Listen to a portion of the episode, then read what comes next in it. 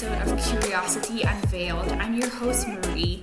Today, we're talking about the practical and emotional sides of money with financial coach Sarah Roller. Sarah, thank you so much for joining me today. Yeah, I'm excited to be here. I think a lot of our listeners will be able to learn from our conversation because finances affect everyone, right? And unpacking money lessons from family is a significant aspect of your work. Could you share a personal experience or lesson from your own family that influenced your approach to money? I think probably one of the more impactful memories that I can think of um, was, fortunately for me, a healthy, beneficial lesson, which is not always the case. Um, I grew up in kind of an upper middle class area, and I would say we were definitely comfortable. All of our needs were met, you know, and had room for some extras, but we were probably a lot of my friends had more money. And I remember coming home, I was at a friend's house and I think her dad dropped me off and he was driving a new BMW and I was telling my mom, oh, his, he's got a really cool car. We should get one like that. And my mom said, oh, we can't afford that. And then she stopped and she corrected herself and she said, you know, we probably could afford that. Like it is probably technically capable that we could purchase that. But if we did that, then we wouldn't be able to do all of the other things that we choose to do. So that is just not something that I value enough to sacrifice in all of the other areas. For example, my family would take a lot of long vacations, but they would be like long car camping vacations. So they would be not particularly expensive, but you know, they would be for a longer period of time. So my mom was explaining like that for us is a priority. We kind of organize our life around making sure that the things that are most important to us we do have enough money for and buying a new BMW is absolutely not a priority in the house that I grew up in. Um, so just that understanding of it's not necessarily whether we can technically afford it, but how are we choosing to use our money? And that has probably been a really impactful lesson that I learned at, at a young age. Every dollar counts and I think too with evaluating how we use our money is something that our culture does influence. Why do you think there is a cultural hesitancy to discuss finances openly and how can we overcome it? That is a huge question. I think I mean I think there's a lot of things connected to that. I think there's a lot of ego connected to money. I think there's a lot of like self-worth, especially, I mean, because money is a numerical thing, you can quantify it so easily. So I think we have so much ego and self-worth tied up in money, whether that's how much you earn, how much you have amassed in a nest egg or don't have, how much credit card you have, credit card debt you have. All of these things are kind of quantifiable. They are something that we are constantly comparing and evaluating to people around us, although we don't typically know those actual real numbers. So we're we're comparing the things that we see, the kind of material, um, you know, what someone else is buying, what someone else is seeming to be able to afford. But I think it just speaks to such a um, intimate and vulnerable, you know, self-worth piece of it that it can be really uncomfortable to talk about it. Um, and it can also be, even if you yourself are comfortable talking about it, it makes so many other people uncomfortable. So I think we've learned that even if you're okay talking about it, a lot of people are not going to be okay talking about it. So it's best to just keep quiet, I think is the cultural message.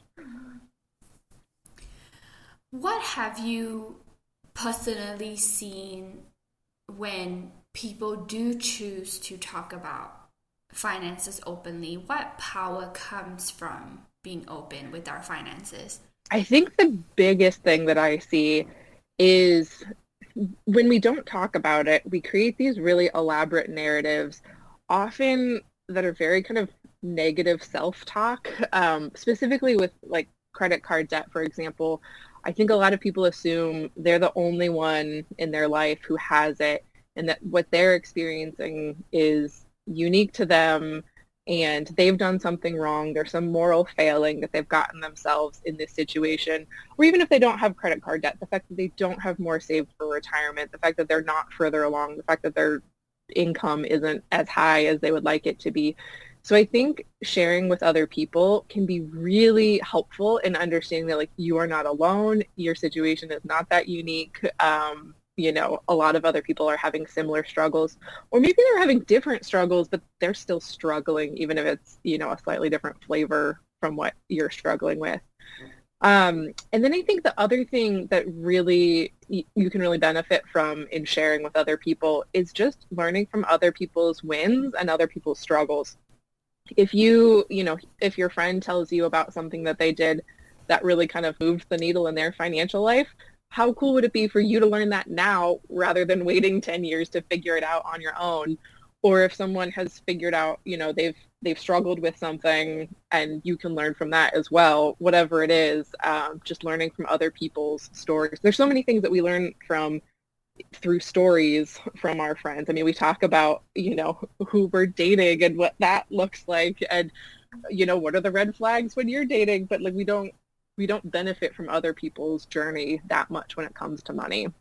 Oh, definitely learning from other people can influence our choices. I mean, I remember my husband and I, we weren't even, it wasn't on the forefront on our minds to buy a home because we thought we couldn't afford afford it. We lived in a pretty expensive neighborhood in the Seattle area at the time and we were like, oh, like we can't afford it. And a friend casually mentioned that they got approved to buy a house.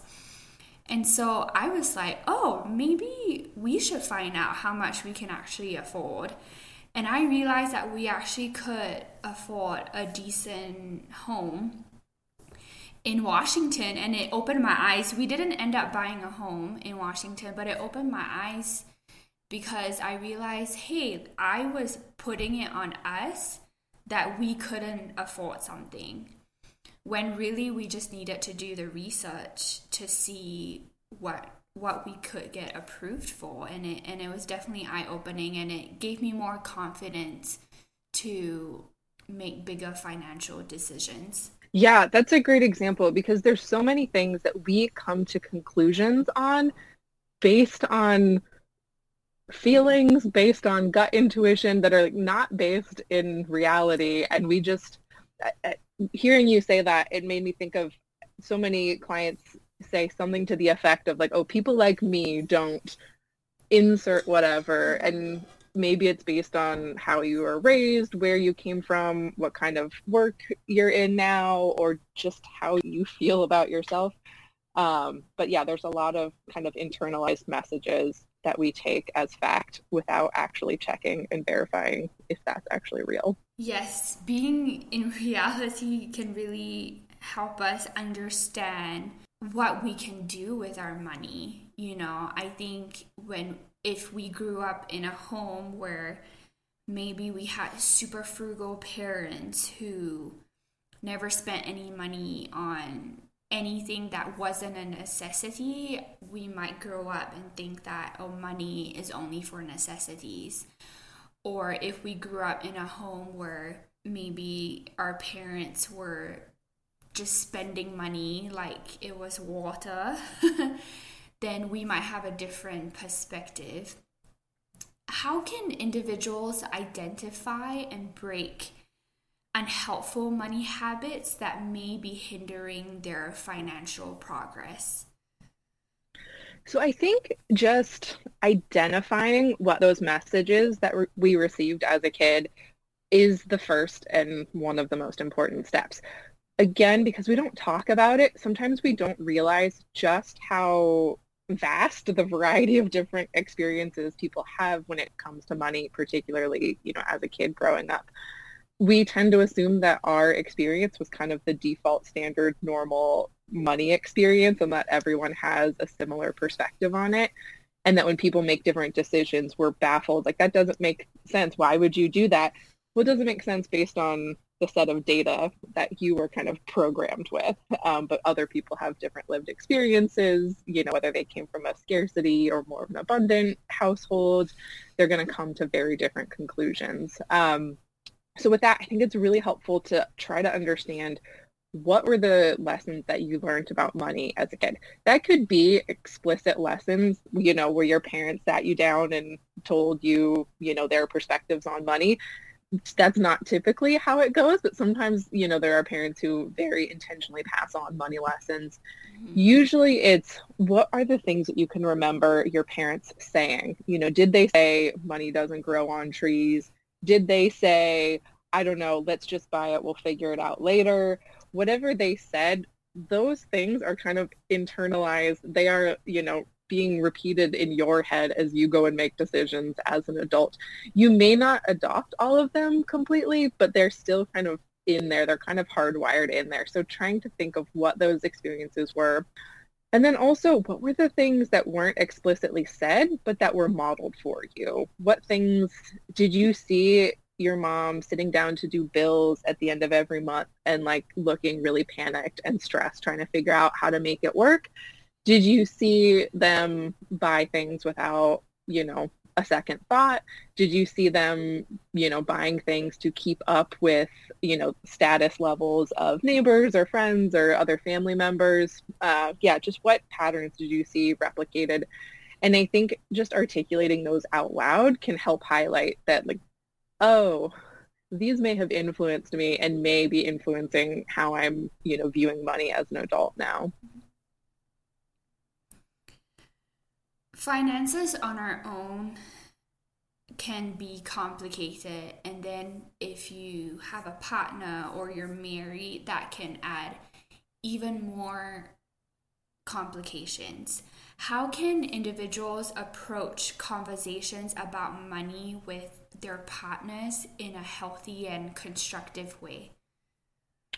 Yeah, that's a great question. Um, so going back to what we were just talking about, talking about what money was like in your household growing up, I think that's a fantastic exercise or conversation to have with your partner and just asking them, you know, what was it like? What messages did you hear?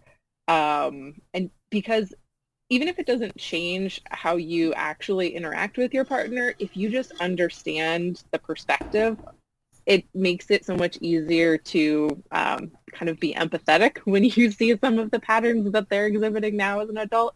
You're like, oh, that's why you're doing that because your mom always did that, your dad always did that. Uh, or you, sometimes it's not that you're replicating what was modeled for you. Sometimes it's you're rebelling against what was modeled for you. So if your parents were extremely frugal, maybe as an adult, the first time you got access to your own money, you're like, well, I'm going to spend it because I was never allowed to. So sometimes it's, you know, the exact opposite. But whatever it is you're kind of reacting to, um, understanding that about your partner is incredibly helpful. The other thing with partners, I think most of the conversations that partners have in regards to money are really focused on the day-to-day minutia and you know what did you spend money on? I can't believe you spent money on that.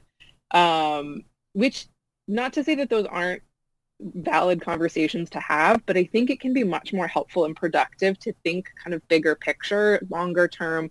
What are we building towards? What is important to us what values do we have as a family are there any values that are slightly different, you know, that you value this, I value that, that we need to recognize?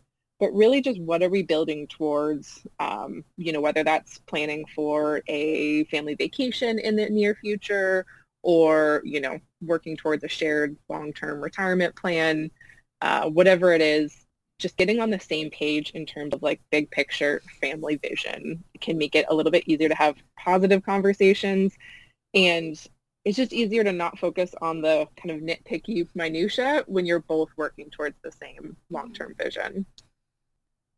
I was thinking about asking that if that's okay if you have advice for couples who may have different money values or approaches to financial management. Yeah, I think I think really focusing on what is the long-term plan that you're building towards and what's most important to you as a family. Now, you're likely going to have some variation in what is most important to you, but at least if you've identified, you know, a couple of like key values, it's a little bit easier to rather than nitpicking on what your partner has spent on, you can kind of question, okay, is this adding to or taking away from this vision that we are trying to build? And people might have a different, um, you know, a different take on how things are adding to or not adding to, but it kind of takes, um, it kind of reframes the conversation in a way that I think makes the conversation a bit more productive. Speaking of values, how does someone go about figuring out what their values are and then creating financial goals that do align with their values?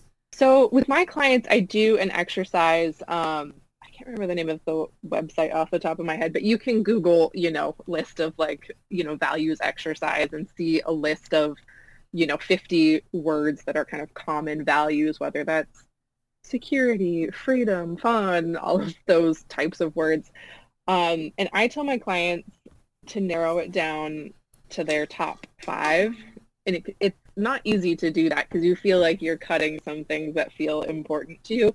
But if you can cut it down to your top five and really hone in on what's most important to you, and then sit with your partner and try to identify three that are overlapped that can be kind of your, you know, core family values, that can be a really helpful way to just get clear on what is most important to you.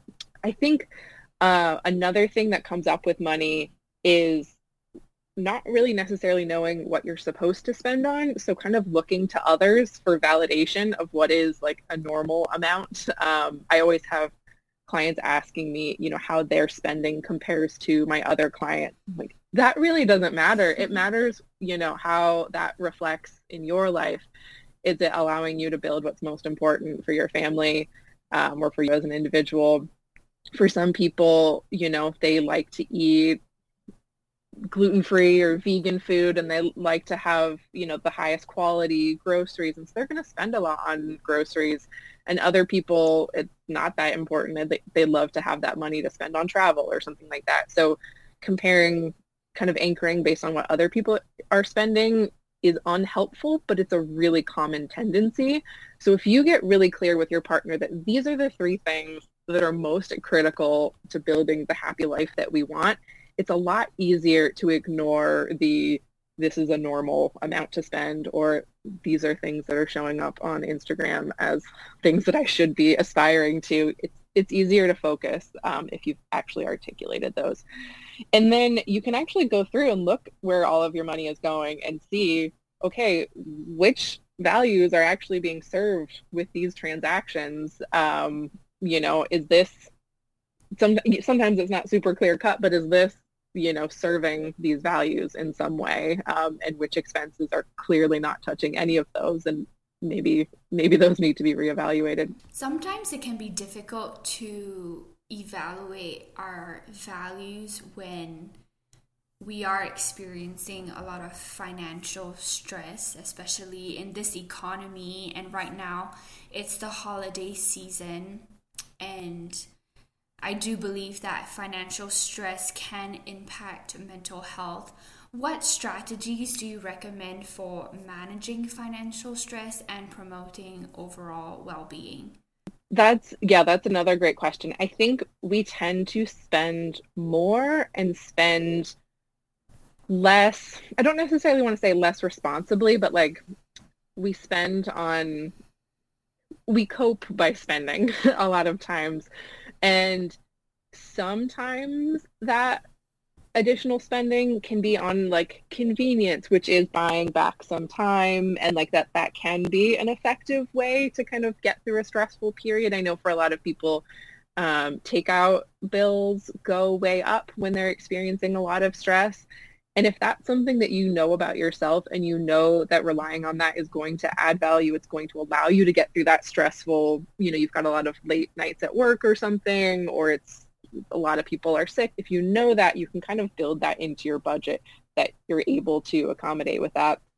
There's a lot of other spending that is maybe more emotionally based that is more activated when we're stressed. So I think identifying okay, which increases in spending are actually adding value and which are just, you know, kind of a desperate attempt at a coping mechanism, you know, buying a new sweater when you're feeling stressed and just need that dopamine hit. Yes, it provides that dopamine hit, but it probably doesn't provide much beyond that. Um, you know, so that might be something to try to watch.